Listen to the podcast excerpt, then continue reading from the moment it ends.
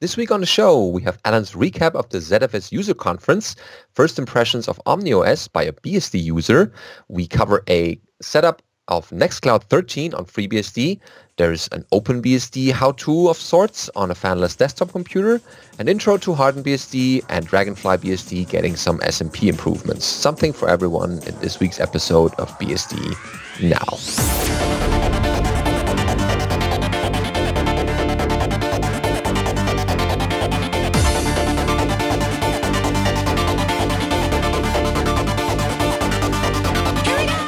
BSD Now, episode 245, ZFS User Conference 2018.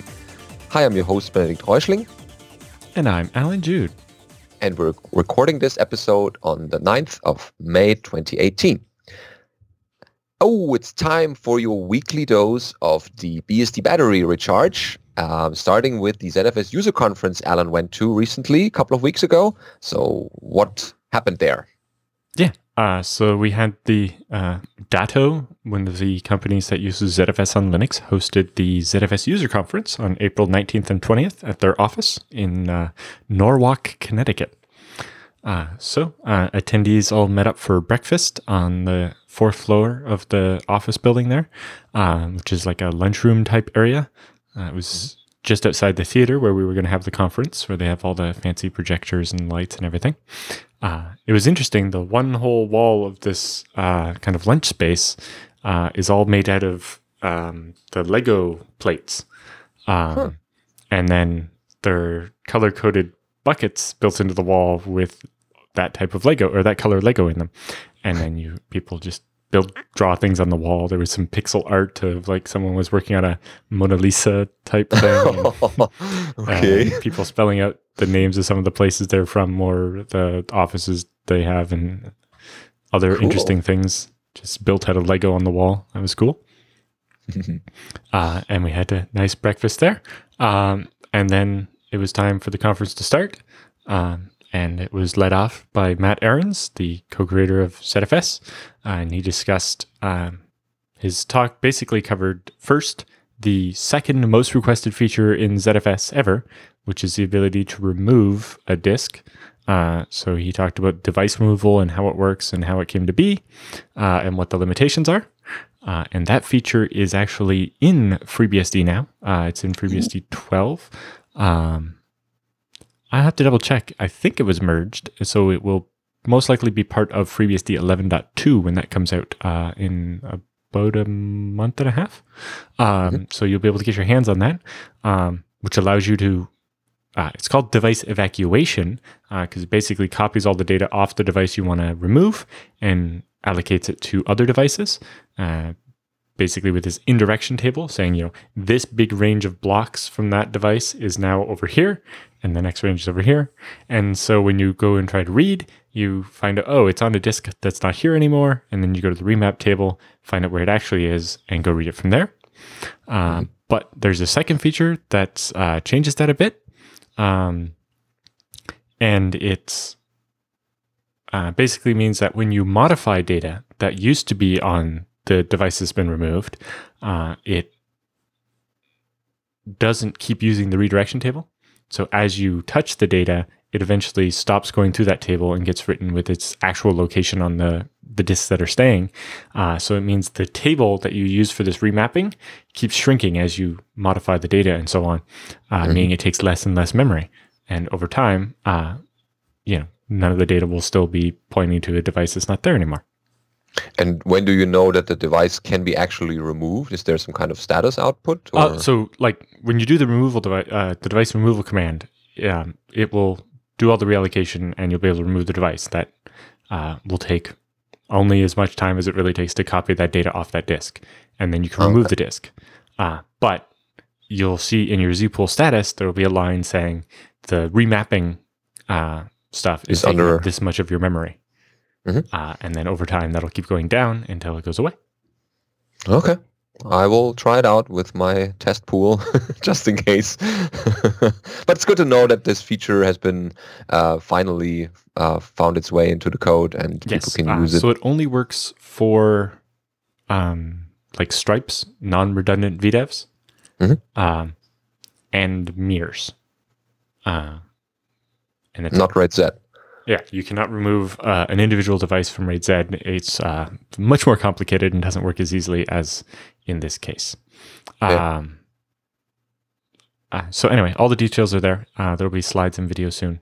Um, and then Matt pivoted to talk about the most requested feature in ZFS ever, uh, RAID Z expansion. Being able to take your, you know, RAID Z2 of six disks and add a seventh disk to it instead of having to you know, add six more whole disks or whatever. Uh, so we talked a bit about that, uh, showed his diagrams on how it will actually work, um, and then announced that he has a the first working prototype done, uh, and it's done on FreeBSD. Oh, nice, nice, exciting uh, news. That work is is co-sponsored by Delphix, the company he works for, uh, the FreeBSD Foundation, and IX Systems.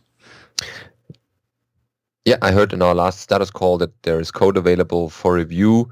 Um, yep. It's up on the code review site. It's not the final version though. So if you do decide to test it, remember that your pool will be incompatible with the final version, and uh, you'll have to you know send receive your data and destroy the pool or something. Uh, It's definitely an alpha quality thing. Uh, currently, it does it all in one big transaction group. So the whole system basically stops to do it for however many hours it takes to copy the data. Um, you know, in test setups in VMs with small disks, that doesn't take so long and it's not so bad, but it'd be impractical to do on a large system. Um, but this was just to get the initial part working and sort out uh, the bugs that we found so far. Uh, then it will move towards doing, you know, bite-sized chunks so that your system is still usable while it's happening. yep. Okay, so there will be code coming in sooner rather than later, but let's yep. uh, give them some time to review. There will be a more detailed update at BSDCan. Oh, when that's close. If I look at the calendar, it's just yeah, a couple of weeks away. Week, so. or, uh, sorry, a month. Mm, okay, exciting times. Uh, then next up uh, was our friend uh, Calvin Hendryx Parker, uh, who uh, he presented how he solved all of his backup headaches using ZFS, uh, moving away from things like Amanda and Bacula and the complexity there to using ZFS, and showed off some of the bits that he's done for that. and I kept a couple of notes and talked to him after and showed him a couple of nice things he could do to save himself some work and also mm-hmm. just uh, ways to make it slightly better or slightly faster. Yeah, so remember, folks, this was a user conference, not a, a strictly developer conference. So users had the chance to talk about their ZFS setups and uh, what they're using it for. Yeah, uh, and even you know Matt's presentation was not so much the nitty gritty of of how device removal works, but more here's the feature that's coming and here are the restrictions and the use cases you would use it for and what you can't use it for and so on. Mm-hmm. Cool. Yep. Uh, and then uh, Stephen Umbehocker from OS Nexus uh, talked about their product and how they manage basically a very large number of ZFS nodes uh, and making them work together. Uh, and that's their product. Um, and then Micron, uh, which is a company that manufactures a lot of the flash you see in SSDs and other devices, but also the NAND you see on RAM and so on. Uh, they're one of only a very small number of companies that produce basically RAM and NAND and, and NVDIMMs and 3D XPoint and all that. Um, so they talked a bit about the future of Flash, where things are going, and they also talked about their new um, line of SSDs that are coming out, including a 4 terabyte SSD that uses 8 kilobyte sectors and a 7.5 terabyte SATA SSD that uses 16 kilobyte sectors. Oh, uh, wow. And cool. so that led to, a, or it resulted in a discussion of those devices uh, after the talk was over and how that may lead to enhancements to ZFS to better support those uh, large sector sizes uh, and large flash devices in general.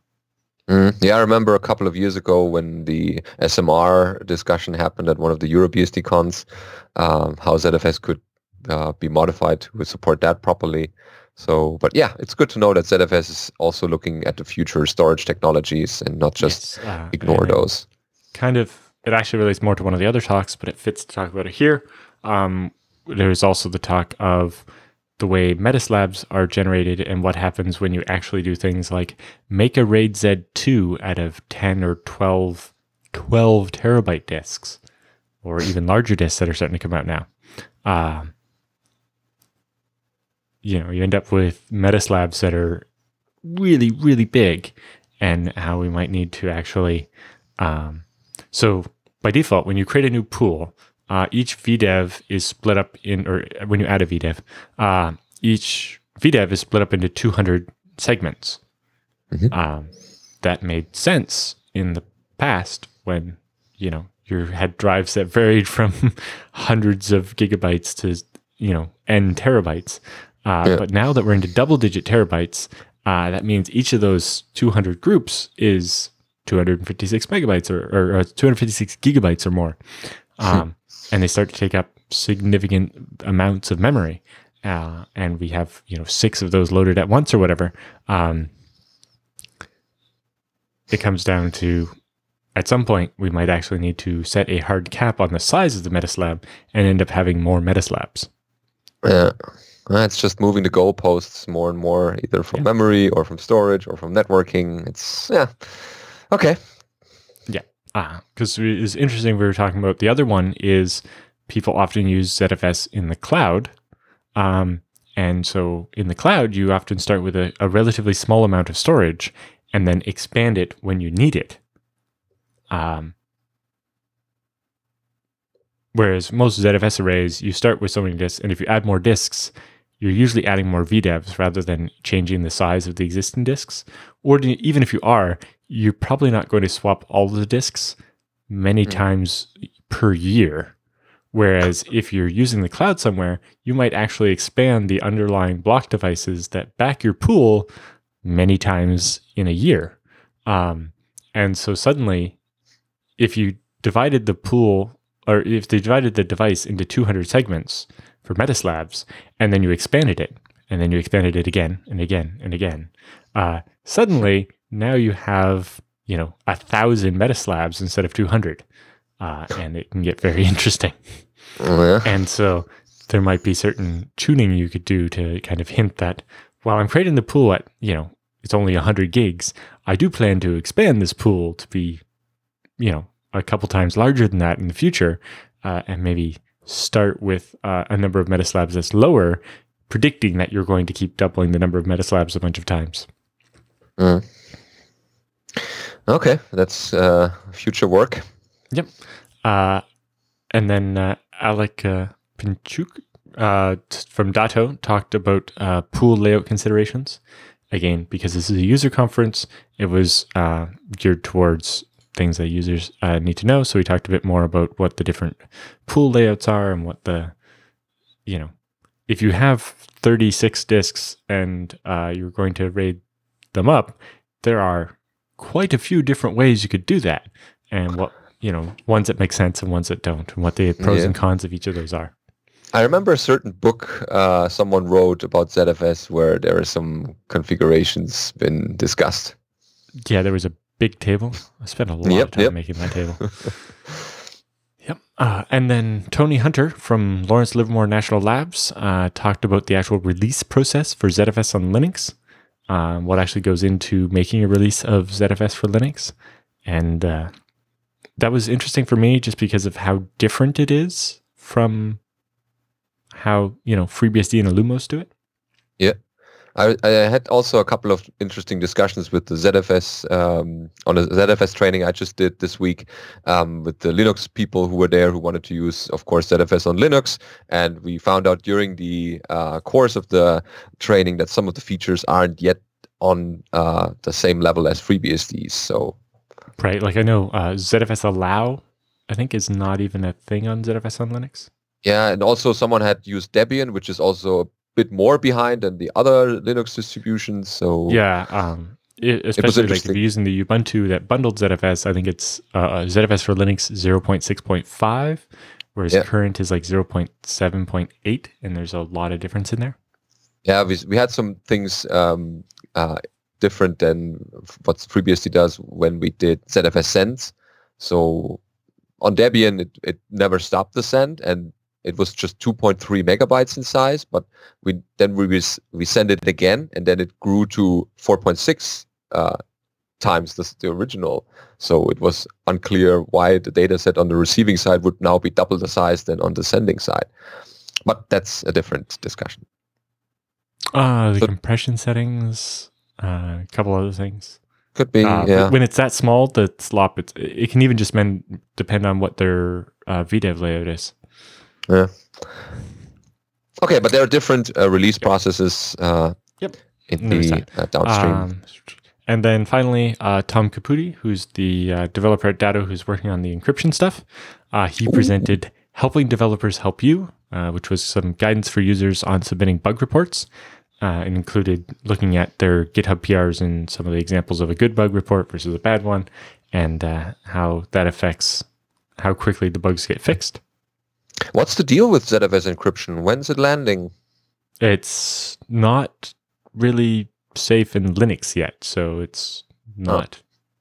There are early ports of it to, to BSD, but you know Needs work. you don't want to use it yet. Okay. Yeah. Uh, then we had a cocktail party followed by dinner, and that was very nice. Just getting to talk with people about ZFS and other stuff. Okay. Yeah, it's good to mingle a bit with the uh, attendees also, not just uh, listen to the talks all the time. Exactly. And we stayed uh, relatively late into the night, and then I went uh, back to my hotel room and went to bed. um, then the next day, uh, we started off uh, after an, another nice breakfast. Uh, we had a, a talk by uh, Jervin Real uh, from Percona, uh, who presented ZFS and MySQL on Linux, the sweet spots. Uh, so he was doing performance testing on AWS instances of XFS or EXT, one of them, one of the default Linux file systems versus ZFS. Uh, and you know, as Mo- Matt pointed out, um, you know, ZFS is doing a lot more work than the other file systems, so you can't expect it to be faster. Uh, but he did find a couple of weird things, uh, including when he used uh, a SLOG, it wasn't making as big a difference as he thought it should, and so on. Uh, anyway, it led to quite a bit of back and forth discussion, and um, it'll be interesting to see if in the end this results in some enhancements to certain things in ZFS, uh, or if it ends up uh, just resulting in some better advice on how to tune ZFS for uh, modern versions of MySQL. Um, you know, things have changed quite a bit since Oracle's original guidance, and uh, OpenZFS is a lot different than uh, Sure. Oracle ZFS nowadays. Yep. Uh, but it can the the part that complicates it is it really depends on your SQL workload what certain settings make sense or not. Um, and Yeah, is it more Like- reading or writing? so uh, at some point, I'm looking at actually uh, maybe I don't know when I'd have time, but it'd be nice to actually do something similar with FreeBSD on EC2.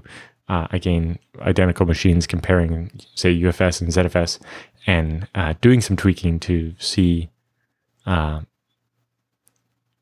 if by default there are certain bottlenecks that we can adjust around, and to also see um, when you're using compression, does the block size advice actually end up working against you? Does using a larger block size and getting higher compression ratio end up giving you lower latency uh, than having to worry about the write amplification and so on?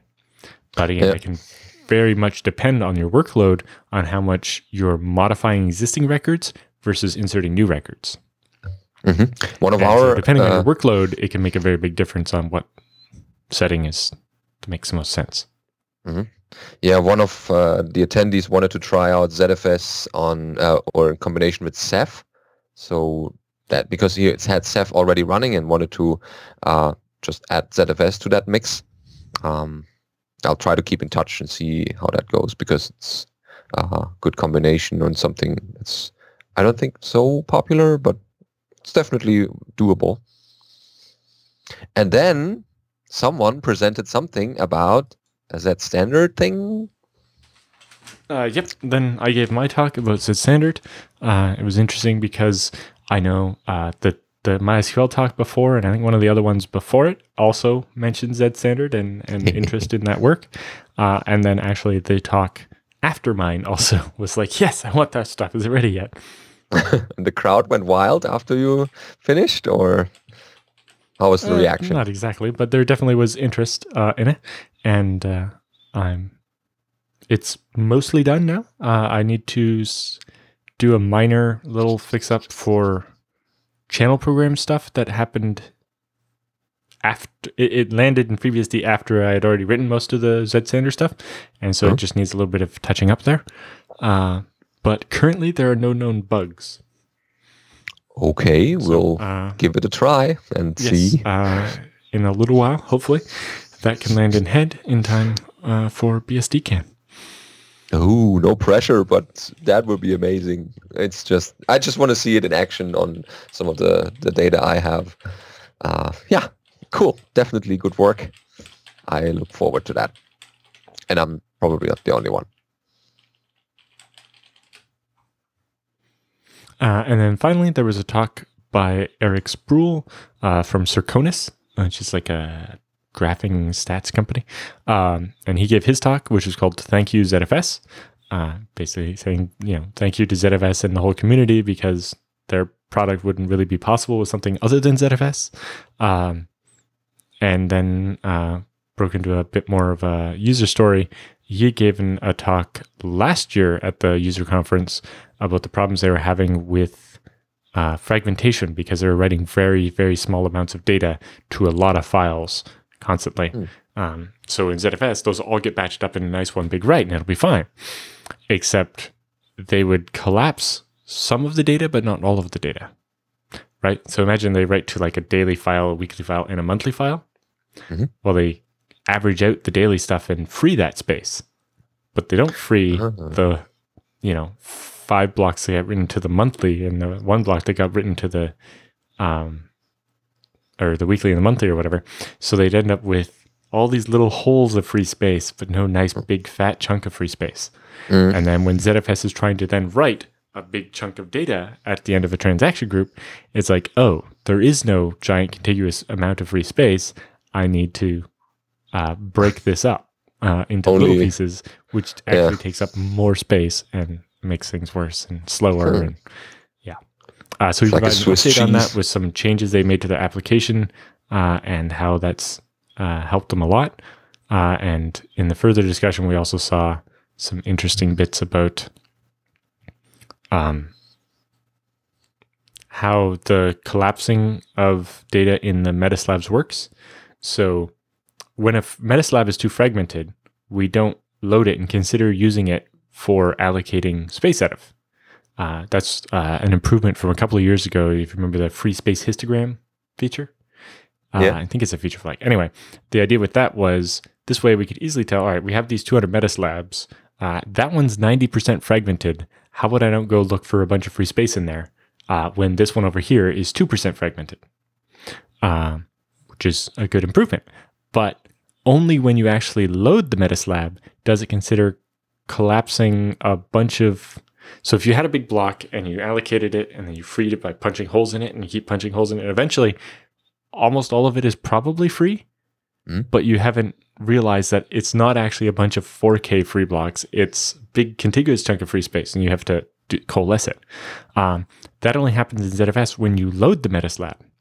But if it's 95% fragmented, you never load it because you never want to consider using it until It's maybe candidate. almost uh, completely out of space or whatever.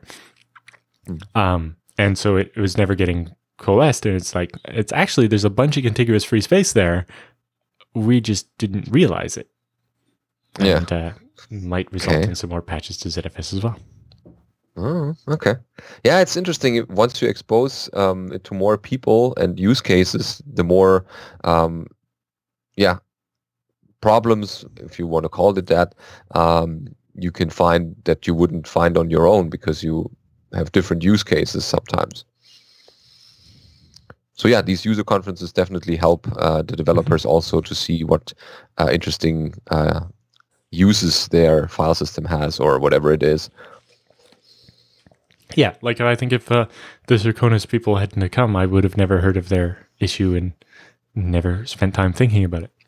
Yeah. And also seeing what companies are using ZFS. It's sometimes if you're an open source project, then you are like, hmm, who are my users? Who's using my system and is happy with it? Or if there's an issue, uh, tell us about it. And conferences give that. Uh, and also people can talk amongst themselves who would normally not uh, talk about because they don't know what other people are using. So it's always good to bring your people together who love a certain uh, system or I don't know, code base, let's say. And yeah, so that's what a conference is for, among other things. And then there was um, pretty much, uh, so will there be uh, talk recordings and slides later? Yes, uh, it was all recorded and hopefully the video will be up relatively soon. Mm-hmm. All right. Then we can uh, rewatch that and some of the uh, talks, mm-hmm. information that's been given.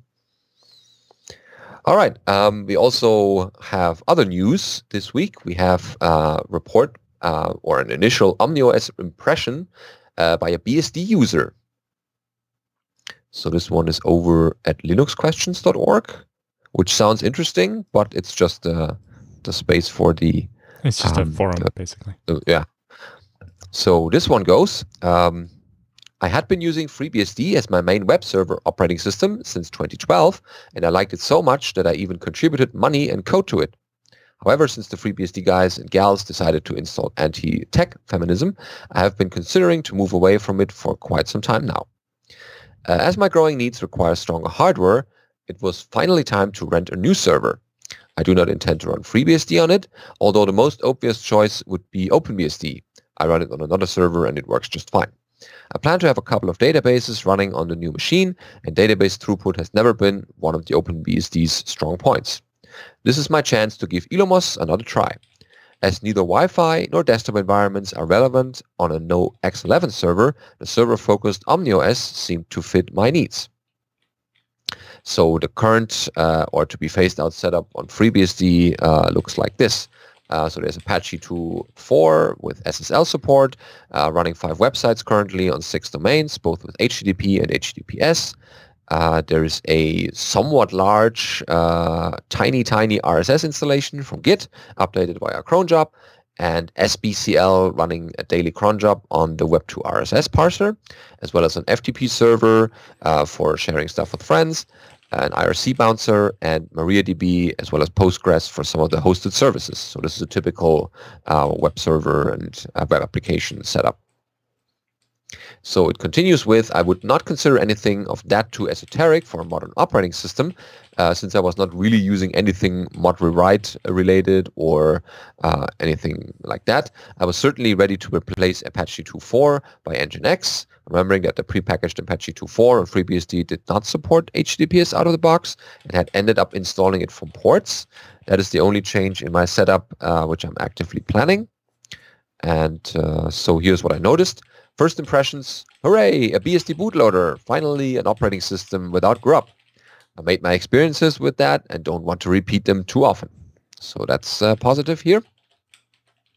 It is weird that the installer won't accept mydomain.org as a host name, but SendMail complains that mydomain is not a valid host name right from the start. So OmniOS sent me into maintenance mode to fix that. A good start, right? So the first completely new thing is that I had to find out on my new shiny toy how to change the hostname. There's no rc.conf and hostname mydomain.org was only valid for one login session. I found out that the hostname was to be changed in three different files under etc on Solaris. The third one did not even exist for me. Changing other two files seems to have solved the problem for me.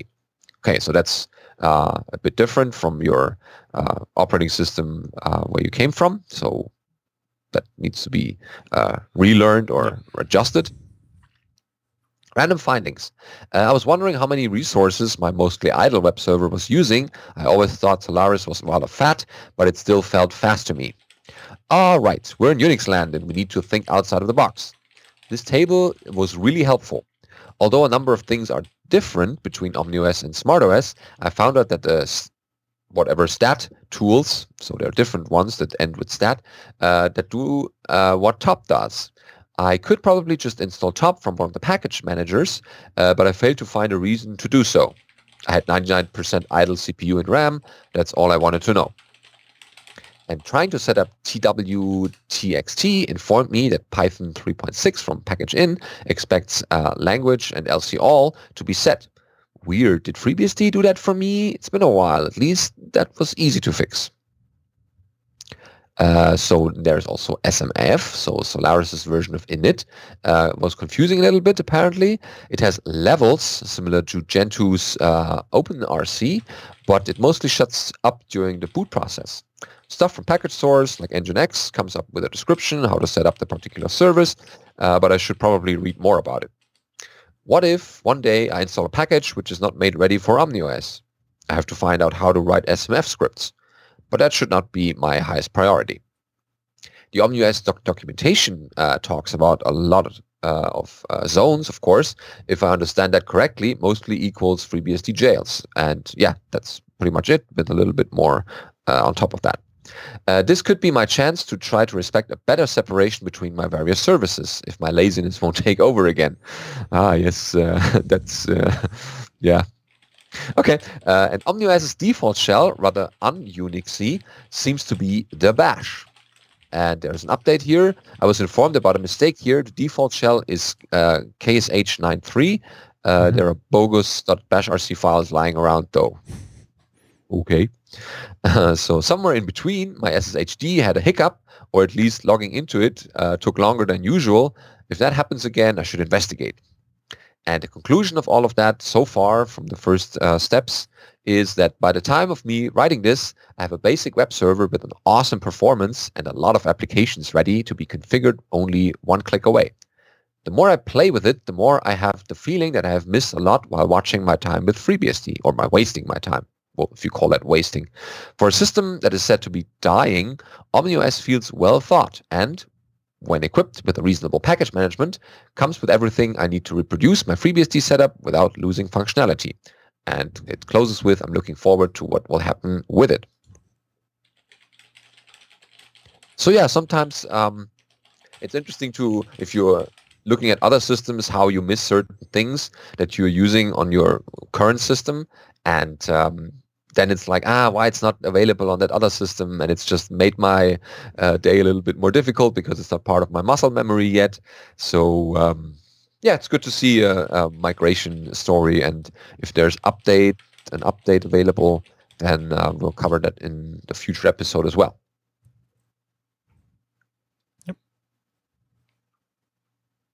This week's episode of BSD Now is brought to you by DigitalOcean uh, head over to digitalocean.com and check them out.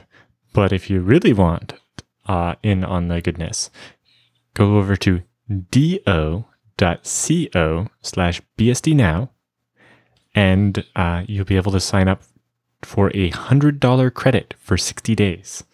Uh, so you'll be given $100 of play money uh, to try out DigitalOcean and get hooked like the rest of us already are. yeah, definitely because it's just a, a good amount of uh, services around that. It gives you monitoring right out of the box. You can um, define custom networking and firewalls between your uh, droplets. You can run uh, one-click applications like LampStack, or if you want to run a MongoDB cluster, then they get um, give you the possibility to start some pre-installed software with your operating system of choice. And it also allows you to share your operating systems or your um, little droplets with your friends. So you can say, oh, this is now our TeamSpeak server, but I'm the only one who's seeing the actual bills for it. So that's the team functionality there. And they also announced Kubernetes support in the coming soon uh, section on their uh, website. There's an early access request button if you're on Kubernetes and want to try it out. Um, this will be available throughout September, apparently. So you can look out for that. And uh, while you're waiting, you should check out the other features that DigitalOcean provides. So the spaces, for example, if you're looking for an object store or the, the backup functionality, it's just, we can just talk well, about features. The block storage? Remember how we were just talking about how you could create a ZFS pool that's only, say, 200 gigabytes, so you're only paying $20 a month, but then later you might need it to be a terabyte and then later you might need it to be seven and a half terabytes, and then later you might need it to be 13 terabytes, or maybe you need it to be 16 terabytes. Yeah, You can do that with the block storage. definitely. So yeah, you'll be well prepared for future. With the new device removal feature, if you used multiple block storages, each of, you know, so many gigabytes or whatever, uh, and then eventually didn't need the space anymore, you could remove one of the block storages, remap all the data onto one of the, the existing ones that you're keeping, and get rid of one of them, therefore lowering your monthly bill once you don't need the data anymore. Yeah. So, but with the comprehensive monitoring, you can also see how much traffic your uh, little machine, or maybe not so little machine, is receiving, how CPU and RAM are going, without uh, having to log into the machine and running top or any other um, monitoring tool. Yeah. So check out DigitalOcean and use the coupon code Alan mentioned, and uh, give it a whirl. So next up, uh, we have the Open Source Hardware Camp 2018 with a couple of uh, BSD talks, apparently. Mhm. So this is over at, uh, is it oshug.org? Yep, Open source Sweet. hardware user group. Okay, uh, so this one goes. Uh, hi all, I'm pleased to announce that we have 10 talks and 7 workshops confirmed. So this is the um, conference in Lincoln, UK. And um, that's the Open Source Hardware Camp 2018 uh, with the possibility of one or two more. And the registration is now open. So um, tell me again when that conference is. Ah, here it is. Um, June 30th and uh, 1st of July. Okay, so for the first time ever, uh, we will be hosting OSH Camp in Lincoln, and a huge uh, thank for uh, Sarah Markall for helping to make this happen. As in previous years, there will be a social event on a Saturday evening, and we have a room booked at the Wig and Mitre. Food will be available. Okay, so people won't starve.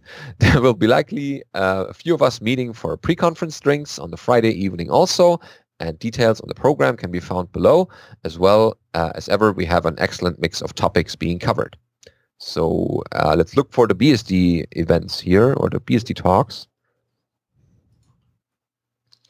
Uh, let me do a quick search here. Ah, there's a talk called an introductory workshop to NetBSD on embedded platforms. So that's um, covering cross-compilation support with build.sh, uh, file temper detection and execution prevention with Veriexec, as well as high-level access to subsystems, um, exploring the GPIO bus, for example, via Lua, and rapid development with rump kernel. Oh, that sounds interesting as a Mhm. workshop. And that's uh, presented by our friend uh, Sevan Janiyan. Ah, okay, the usual suspects.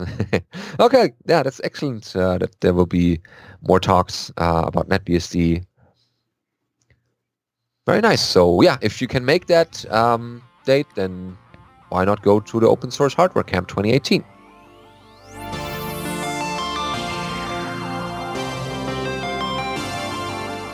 So, time for the news roundup this week. We have uh, how-to here, Nextcloud 13 on FreeBSD. So that sounds Yes, interesting. uh, so this is over on the blog of uh, vermaden, who's uh, done quite a bit of stuff uh, over the Oh, years. yeah. They might actually have been somehow involved in the uh, beadm script for a while as well.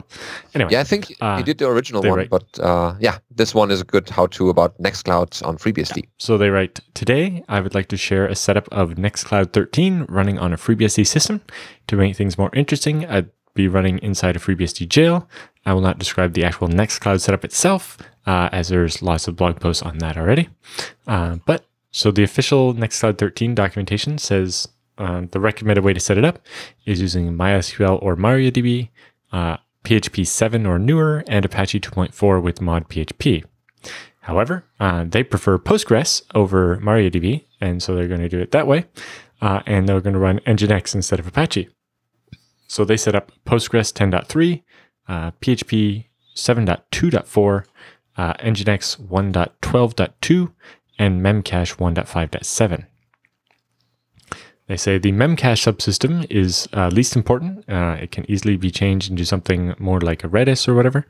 Uh, they prefer not to use any third-party tools for FreeBSD jails, Uh, so they did vanilla jails. Uh, this is not because they're bad or anything like that. It's just, uh, you know, there are many choices and it's what is provided in generic is good enough. Mm. Uh, and they wanted the tutorial to be about Nextcloud, not about a jail management tool. So on the host, uh, they started up by setting up their uh, some sysctl variables, uh, allowing the jail to do raw sockets, so it'll be able to do ping and so on, and to allow the ch flags uh, command inside the jail. Mm, yep. Uh, so they set that up. Uh, and then they used uh, RCTL. They actually enabled that, uh, which allows uh, you to limit um, what the uh, jail can use as far as resources. Uh, and so then they looked at this. Um, so they say the complete jail after finishing installation takes up less than 800 megabytes. If you move some not needed parts from the install, you can get it even smaller and then uh, the ports tree took about 1.6 gigabytes of space. That yeah, it's a bit uh, bigger. uh, oh, sorry, the port tree took 700 and something megabytes, but in total, it made the jail 1.6 gigabytes. Mm. so they did. He used his uh, laptop for the host on this uh, example, and that's why the jail is configured to use the wireless interface and uh, internal address. To distinguish the commands I typed on the host from the ones on the system, uh, they varied the prompts uh, that you'll see. Uh, so to say, you know, host or root at Nextcloud, which is the jail. And then they basically walk through uh, starting things up and looking at things.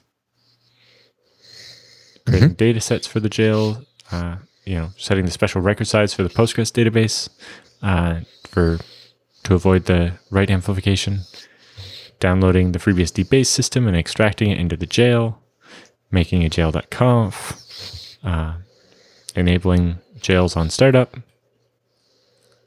uh, hacking up their host file so they can have a, a short name for the jail.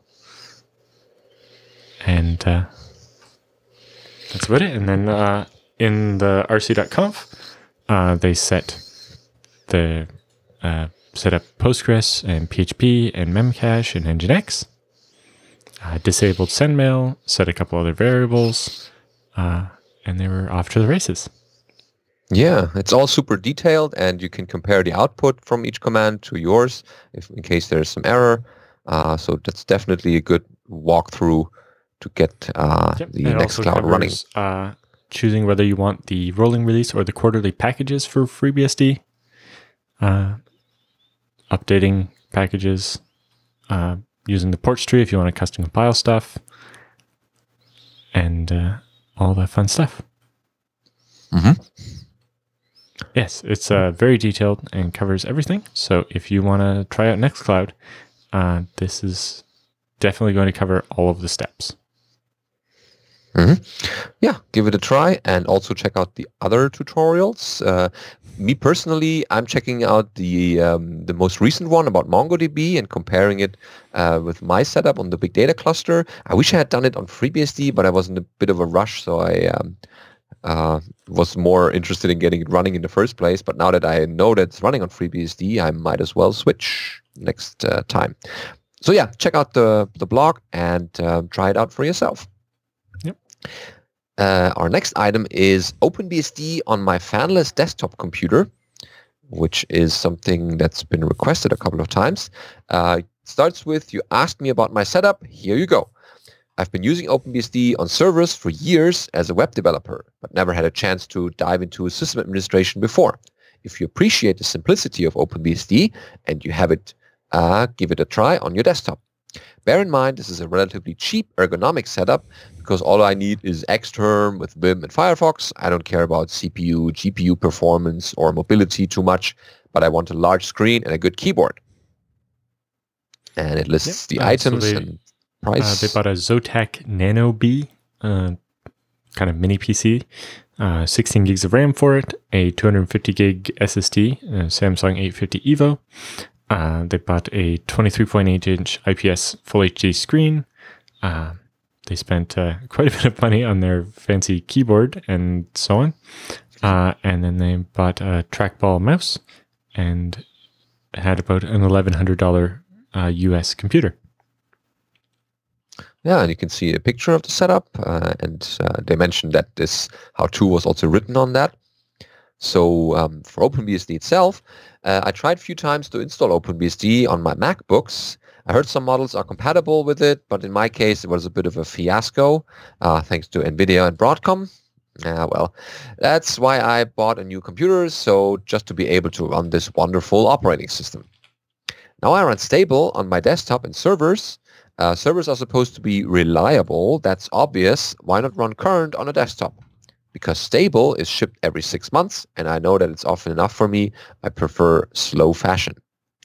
And of course, there's more information. If you check out the full blog, then you can see more details and pictures how that uh, has been set up. And it's again a fanless computer, so you won't hear any uh, noises uh, coming from your winning uh, from the inside the, the case or something.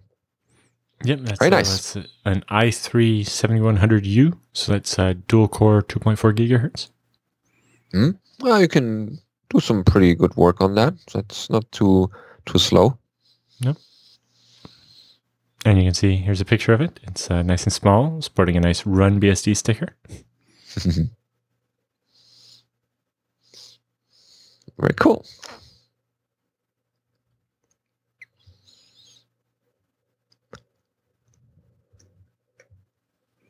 Yep. Uh, so this week's episode is also brought to you by IX Systems. Head over to ixsystems.com slash BSD now and get in touch with them about your BSD server needs or open source server needs even if you happen Exactly, yeah. one of those people. yeah, because they have built uh, a lot of systems for customers who had exactly um, wishes about their setup and sometimes weren't sure about uh, certain components or whether uh, a certain hardware will be supported by. Yeah, so it turns out hardware is important. And having someone that knows what they're doing with the hardware is important. Uh, so you describe to them what you want to use the server for, and they will help you pick the best hardware for the job because they basically live and breathe hardware every day. It's what they do. Uh, I don't. So I want to be able to have someone I can go to and trust that they will uh, build the right thing for me and not, you know, I don't end up with any headaches. Uh, Yeah. And they do that. And because they do that, they um, also back it all, right? Like, so after I help, they help me design the right system and so on. They also support it for the after that. So you know, if there is a problem, you know, a disk fails after a couple of months or whatever, uh, then uh, a quick support ticket, and uh, I give them the address of the data center, and they ship the new drive and the uh, return shipping label to ship the dead one back to them, and so on, and it's all just taken care of. Mhm. You know, unlike some other companies, the white glove support starts before you buy anything and goes all the way through.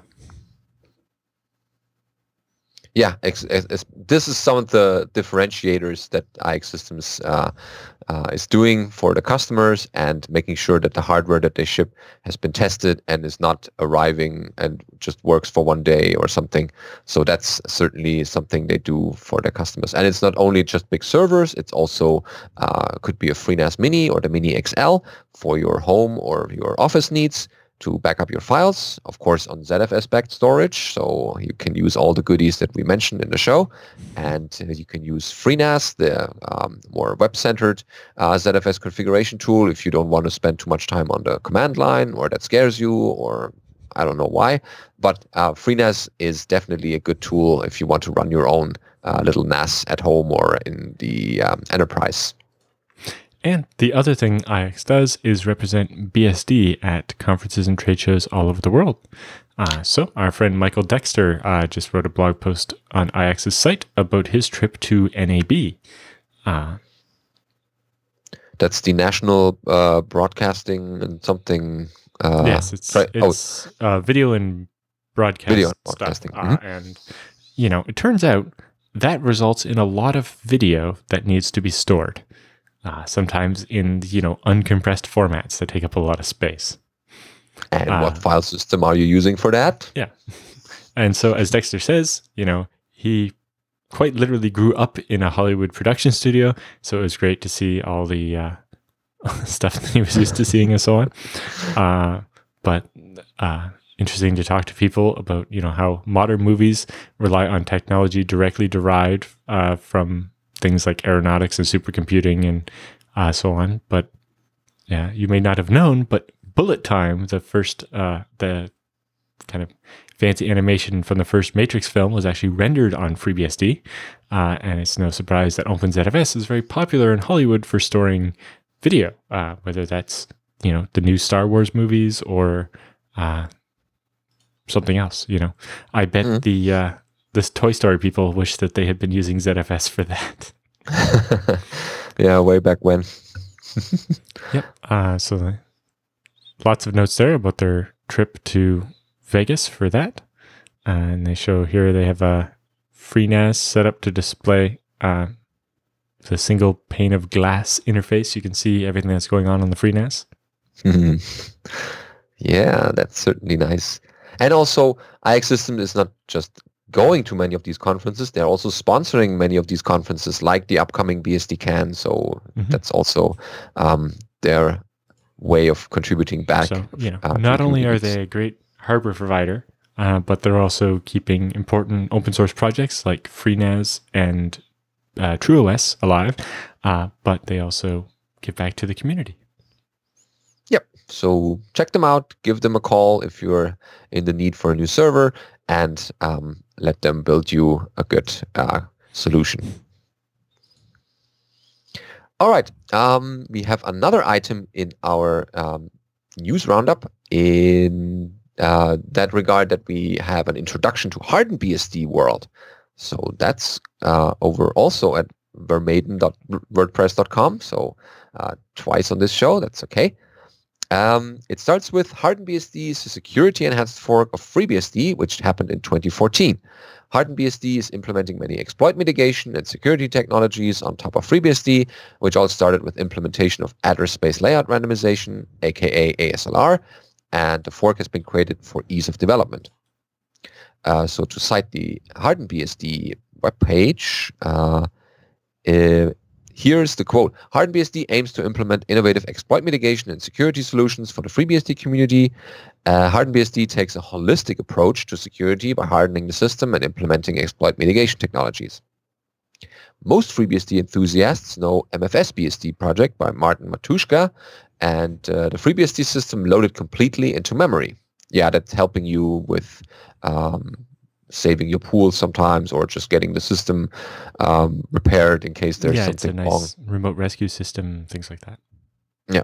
And so the MFS BSD synonym for the hardened BSD world is Solo BSD over at solobsd.org, which is based on hardened BSD sources. So there's already uh, downstream uh, distros uh, using that. Uh, one may ask how Hardened BSD project compared to more well-known for its security OpenBSD system, and it is a very important question. The OpenBSD developers try to write good code without dirty hacks for performance or other reasons. Clean and secure code is most important for OpenBSD, and the OpenBSD project even made security audit of all OpenBSD code available line by line. This was easier to achieve in FreeBSD or Hardened BSD because OpenBSD codebase is about 10 times smaller. This uh, also has other implications and uh, the possibilities uh, opening with that. While FreeBSD and Hardened BSD offer many new features like mature SMP subsystem, even with some NUMA support, the ZFS file system, the Geom storage framework, bhyve virtualization, VirtualBox options, and many other modern features, the OpenBSD remains classic Unix with uh, the UFS file system and very theoretical SMP support.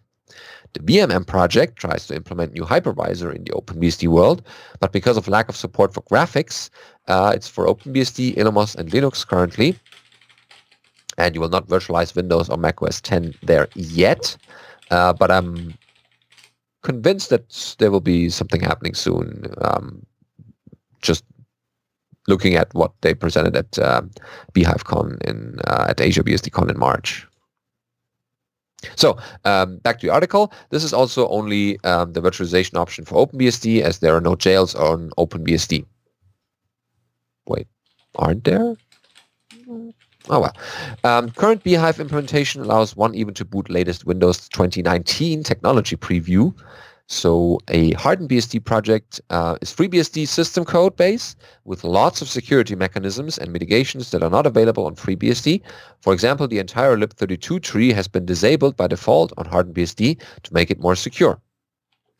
Uh, also, LibreSSL is the default SSL library on hardened BSD. Although, if you watched the last episode of BSD Now, you saw Yeah, the news to item. undo that because it wasn't working. Yeah. So yeah, that uh, is unfortunate, but state of the current um, play. So there's uh, a little comparison between LibreSSL and OpenSSL vulnerabilities, but um, that's pretty much uh, for you to read. Uh, on uh, one might see hardened BSD as FreeBSD being successfully pulled up to the OpenBSD level. At least that is the goal. But as FreeBSD has tons more code and features, it will be harder and longer process to achieve that goal. And it closes with, as I do not have that much competence on the security field, I will just repost a comparison from the hardened BSD project versus other BSD systems. And you can find that in our show notes as well as on the hardened BSD website. Okay, that's the uh, article we have here.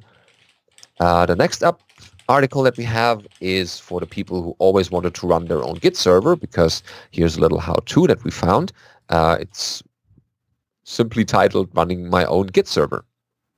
Yes. Uh, so this is interesting. You know, uh, GitHub happens to have snow days every once in a while, and sometimes you still want to have your own stuff.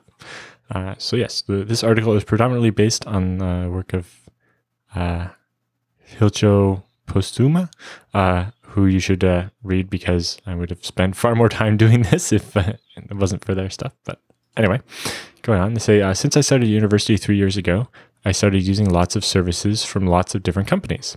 The cloud trend led me to believe that I wanted other people to uh, to look after my data for me.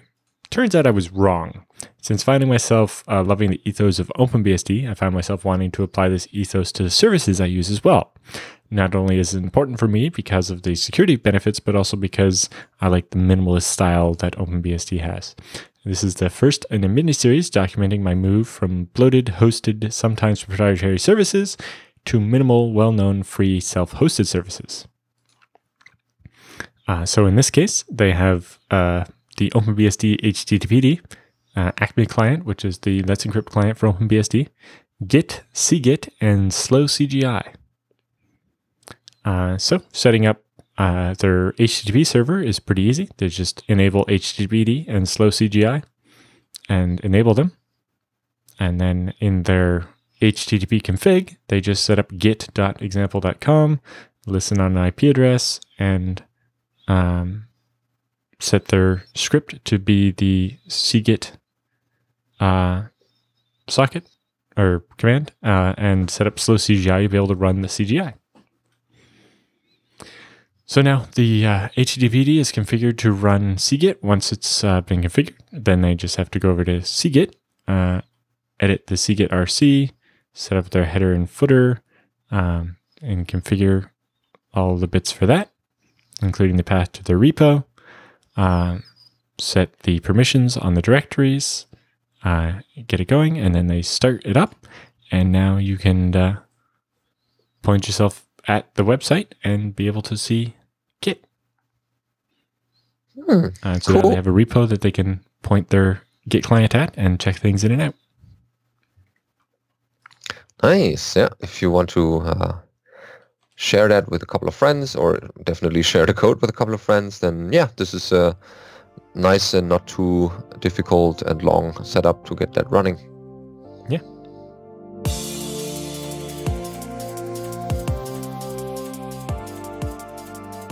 So after this little how-to, we have the Beastie Bits for this week.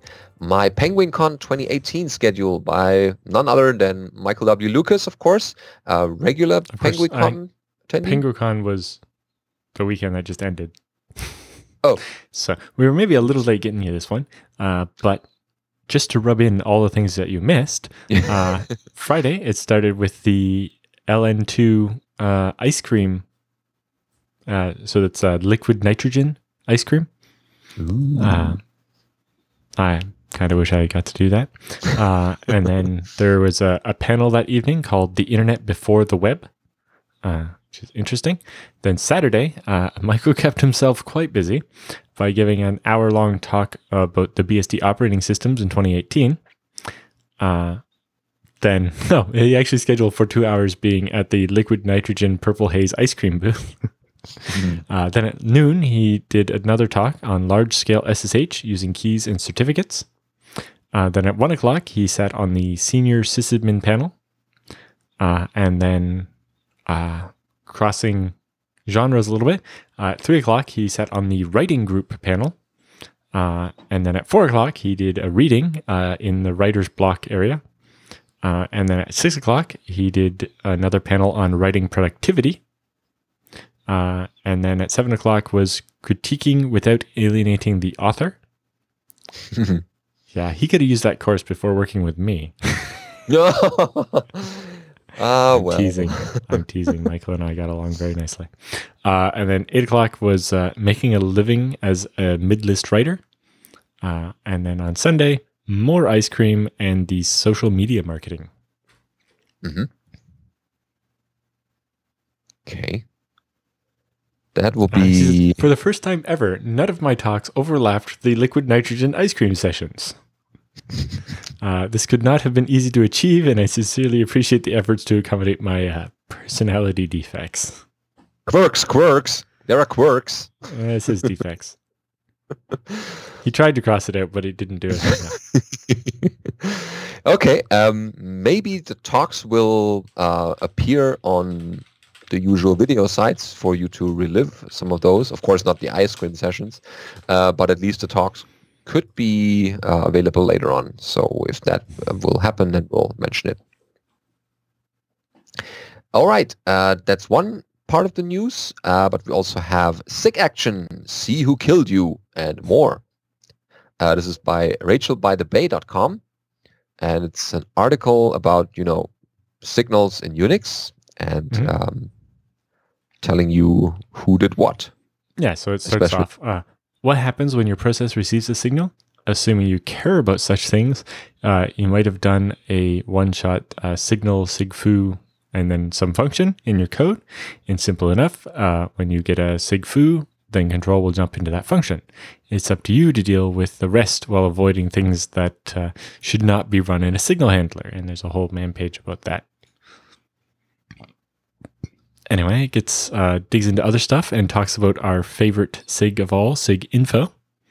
Um, ah, yes. So you should definitely uh, read up on this if you're interested in implementing SIG Info in your program. Mm-hmm. Yeah, signals uh, are still useful, and especially SIG Info. Uh, I always be, I'm always happy to have them just to see what's going on if the yeah, terminal uh, doesn't so give me. in their example here is actually for finding out who killed your program. Uh, so she says, let's say your program was shut down by something that sent it a signal. Uh, was it your init program? Was it your package manager? Was it a human? Uh, how do we know? Easily, we print the source of the signal. Um, later, when groveling through the logs after your system goes down unexpectedly, you can see that UID zero, uh, and you know who that is, uh, knocked your program down from PID you know, 9,000, whatever. It's like, oh, okay. Uh, whereas if you see it was done by UID 1000, you're like, hmm, ah, and so on. Hmm. Okay, yeah, check out that article and, uh, yeah, learn the signals. uh, next up, we have and, um, you know, um, SIG news info everywhere. yeah, SIG info, all the things. Um, Next up is uh, news from the NetBSD folks over at NetBSD Announce. So uh, there's a new core team member, Taylor Campbell, and the reason is that after nearly 13 years uh, on the NetBSD core team, Yamamoto Takeshi has decided to step down. Um, he has uh, been a regular contributor to NetBSD, and we would all like to thank him for his work, helping guide the project to where it is now. It is safe to say that the NetBSD project would not be the same without uh, his quiet and effective advice and wisdom. So, and Taylor Campbell will take his place on the core team, and he's already well known for his contributions, and is also the current board representative for the core team. And they look forward to bringing um, his influence to bear on the way NetBSD's progress over the next few years. Okay, that's uh, yeah, definitely. Um, thanks for the efforts, and yeah, good luck to uh, Taylor Campbell, who's replacing yep. him. And then uh, over at uh, they're pointing out some recent commits to Dragonfly BSD. Uh, they say Dragonfly 5.4 uh, will deliver at least a few kernel level performance improvements. It turns out just after hours of wrapping the latest BSD versus Linux benchmarks, uh, Matthew Dillon pushed a few performance tweaks to the Git tree of Dragonfly. The latest Dragonfly BSD uh, work catching our attention is removing the SMP bottleneck uh, with the UID info, uh, descriptors, and lockf. This change should uh, remove numerous global bottlenecks for different I/O operations. Additionally, there's now a per thread cache for file descriptors and pointers, or file pointers. Uh, there's also uh, other Dragonfly activity in Git this weekend. The commits do not comment uh, about performance, but there are a bunch of changes that may affect things anyway. Mm. Well, it's good to see. I mean, um, SMP is difficult to implement, and uh, yeah, fixes here and there are necessary if you uh, find some uh, kernel uh, regressions or some slowdowns. All right, yeah, Dragonfly getting SMP improvements. That's a good thing to hear. And last but not least, in our BSD bits, we have writing FreeBSD malware. So this is a, a recording that Shawn Webb um, or a recording from yeah. a talk by Shawn Webb, and At, um, uh, he presented that topic. Mm-hmm. And he will uh, demonstrate a couple of things that you are probably not aware of or should take a closer look at if you are in the malware prevention uh, business or in that camp. So definitely a good talk, and also um, the you know kernel parts behind that are interesting to um, get to know those. What you also should get to know is the backups that Tarsnap provides because there are online backups for the truly paranoid and sponsoring our feedback and questions section. So you have done a backup hopefully recently. Is it secure? Well, hmm. So what you want, want to do is you want to have the storage space and the biggest storage space is available in the cloud. But you want to be sure that everything that reaches the cloud is encrypted. And that's what Tarsnap does for you. It locally encrypts everything that you will want to back up before it puts it in the cloud. And as long as you're the only person holding the key, no one, especially not the Tarsnap people themselves, cannot get to your data because they have no way of decrypting it. Yeah. Uh, so you run Tarsnap, it the command line looks just like the tar command line, except for uh, instead of writing a file to your disk, it writes a backup with that name to the cloud. Uh, but inside, it's a different story. Uh, instead of doing what tar does of just grabbing your files and sticking them together and maybe piping them to a compressor, uh, it reads your files, then segments them based on uh, Colin's custom algorithm that uh, finds the natural breaks in the file where to create the blocks then it deduplicates that to see, hey, you've already uploaded a block that matches this to the cloud before, so we'll just reference that instead of having to upload another copy. So breaks up into chunks and deduplicates it and uh, keeps a local cache of all the hash of the blocks that you've uploaded. Then it compresses those chunks um, and then it encrypts and signs those compressed blocks and then sends them to the cloud. Uh, in this way, the encryption ensures that no one in the cloud can actually see what your data is. And the signature allows you to ensure that when you get the data back, you know it hasn't been maliciously tampered with. Exactly, because who knows who is messing with your files in the cloud. But since everything is uh, cryptographically secure, you can be sure that no one first looked into the files and also didn't change them. Yep. Uh, and it means all that happens on your computer with source code you can audit. Uh, and that's something that no other backup company offers. Mm-hmm. Yeah, so one more reason to check out Tarsnap. All right, uh, feedback and questions time. We have a question uh, from Troels in Denmark writing, Hey Alan and Benedict, so far I've mostly been using ZFS with FreeBSD, but in the near future I will need it on Linux for one of my machines. From what I gather, when using ZFS with Linux, it is recommended to set the XATTR, which is extended attributes option, to SA to store extended attributes in inodes. I noticed that FreeBSD does not support this option, so I'm wondering how this would affect my ability to use ZFS send to transfer datasets to my backup server, which runs FreeBSD with ZFS. Would the extended attributes just be ignored, or how would the system react? That's a good question. I don't actually know the answer to that one off the top of my head. Yeah, so uh, it should be easy enough to test.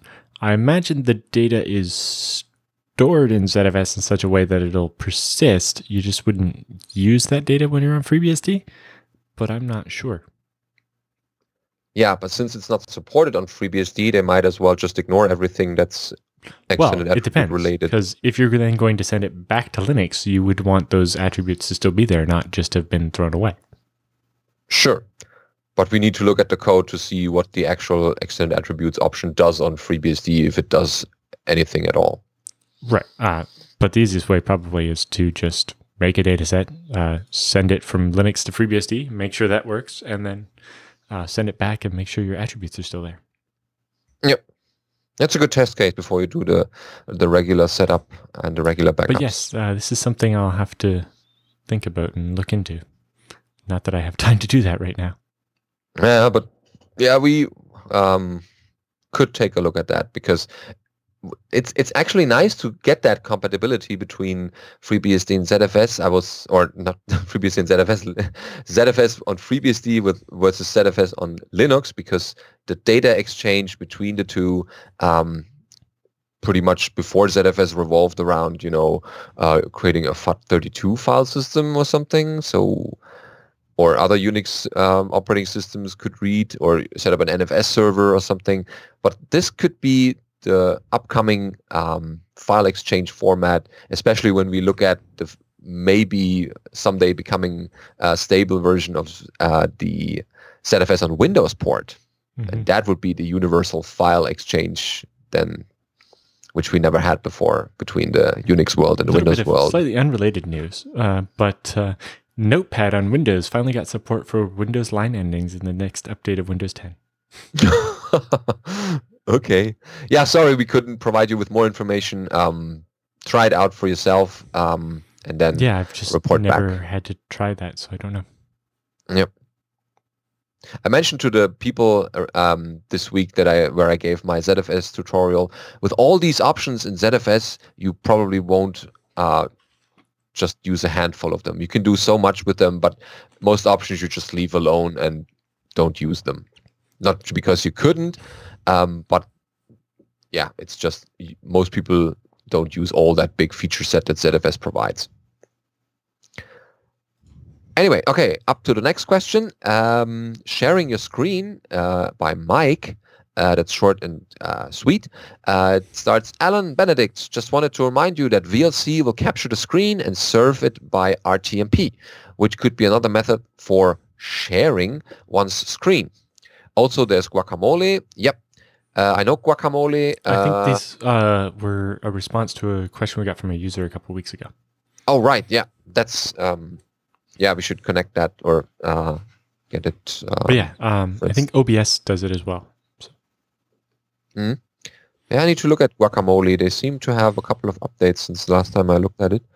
Uh, but my use case uh, did change a little bit, uh, so it's not um, in the current focus that I need to get it, um, but I should at least look at what's what's new in there.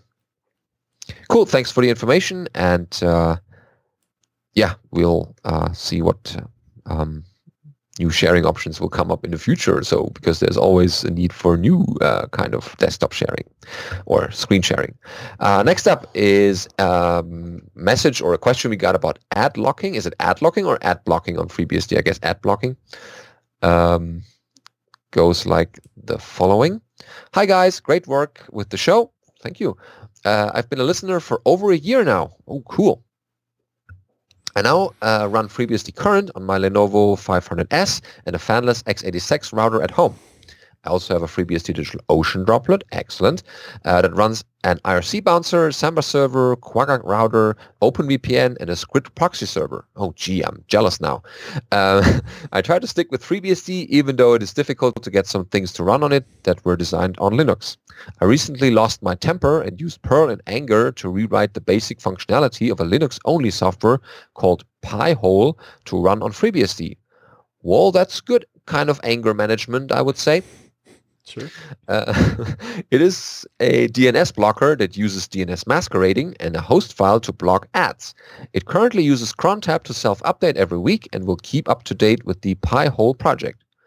Hope this helps someone out there. Yeah, definitely give us a link to uh, the, the Mhm. code. I guess most people I know will. a bunch of at least- people that are using uh, Pi-hole as their local DNS server. Basically, the idea is a local caching resolver that blocks a lot of uh, ad subdomains uh, by Yeah. having a list and just making it so it doesn't load, so that your uh, your browser doesn't load the ads.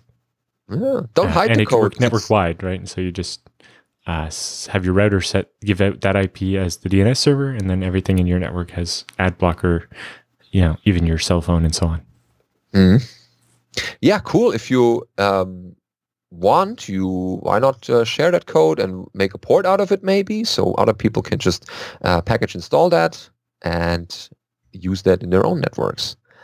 Cool. Thanks for that information. I guess you will get a couple of more users after this show has been uh, out. And uh, yeah, cool. So this is a nice way of uh, giving something back uh, to the community. And last but not least is Brad uh, writing about recommendations for snapshot strategy. Oh, I see Alan already uh, getting onto that. Okay, here it goes. Uh, hello, Alan and Benedict and JT. I figured out I would ask the experts on a question that has been kind of nagging at me for a while. What is each of your strategies for doing ZFS snapshots? This is on a desktop and a laptop. Currently, I'm doing them once a day at 10 p.m. and 11 p.m. respectively. These snapshots are then one rep- of those was AM, wasn't it? uh, yeah, probably because yeah, just one hour away it doesn't make sense. Yeah, probably AM. So 10 a.m. and 11 p.m. These snapshots are then replicated to my FreeNAS. However, with ZXfer and ZREPL being available, it is fairly simple to snapshot more often. Uh, what I'm trying to work on in my head is how often one should or does back up uh, or snapshot a desktop machine. Because um, for a critical server, it makes sense to snap every 10 minutes, save uh, one for an hourly, uh, save uh, one for the earliest on a daily, and so forth. But what makes sense for a desktop? I was thinking either hourly to daily to weekly, and so forth on possibly every six hours, or four times a day to daily to weekly, etc. Thoughts? Yeah. Um, because ZFS snapshots are so low cost, there's not much reason not to create more snapshots, uh, especially if they're being managed automatically. Um, there are many times where you've just run a command and then are like, I wish I had taken a snapshot first. Well, if you take one every 10 minutes, then maybe you probably already have a snapshot uh, from at least only a couple of minutes ago. Uh, or, oops, I accidentally just screwed up this file. Uh, you know, accidentally um, pasted the wrong thing and it erased a bunch of text and wasn't able to undo it in the editor or whatever.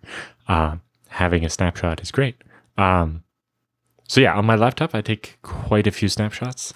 Um, the nice thing with uh, some of the tools for creating snapshots, like I think ZFS tools, is you can set a different policy for different data sets. So maybe your home directory, you want to take snapshots frequently because stuff changes there all the time. But the rest of the whole system, you only need a couple of times, you know, twice a day or something is fine.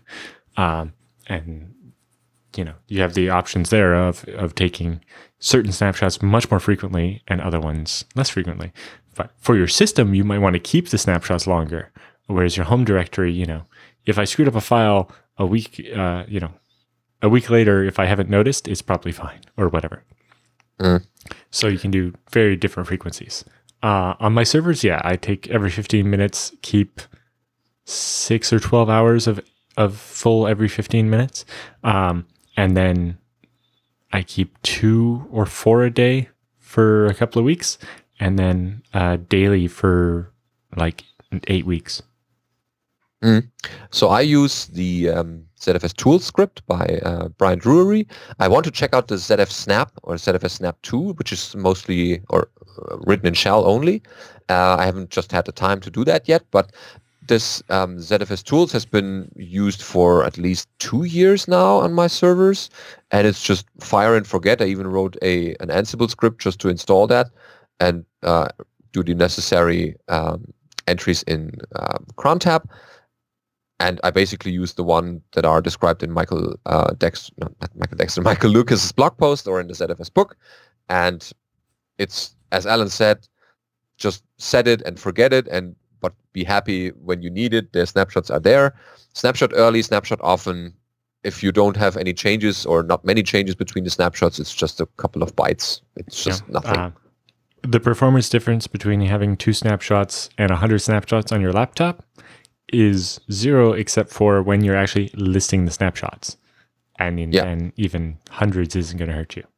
Mm. You know, I have at work we have servers with three or four hundred data sets, all with, you know, 50 snapshots in total. Uh, and we're taking new snapshots of all of those data sets every 10 or 15 minutes. Uh, and they're being replicated offsite and then cleaned up. Yeah, the the rotation feature is nice, yeah. so that you don't have to worry about it. I also take snapshots out of that uh, separate thing because sometimes I want to have a snapshot that says semester start because I want to roll back to that specific one to know that the software has been installed, but the students yes. haven't messed uh, with it yet. And so this gets to uh, my laptop setup as well.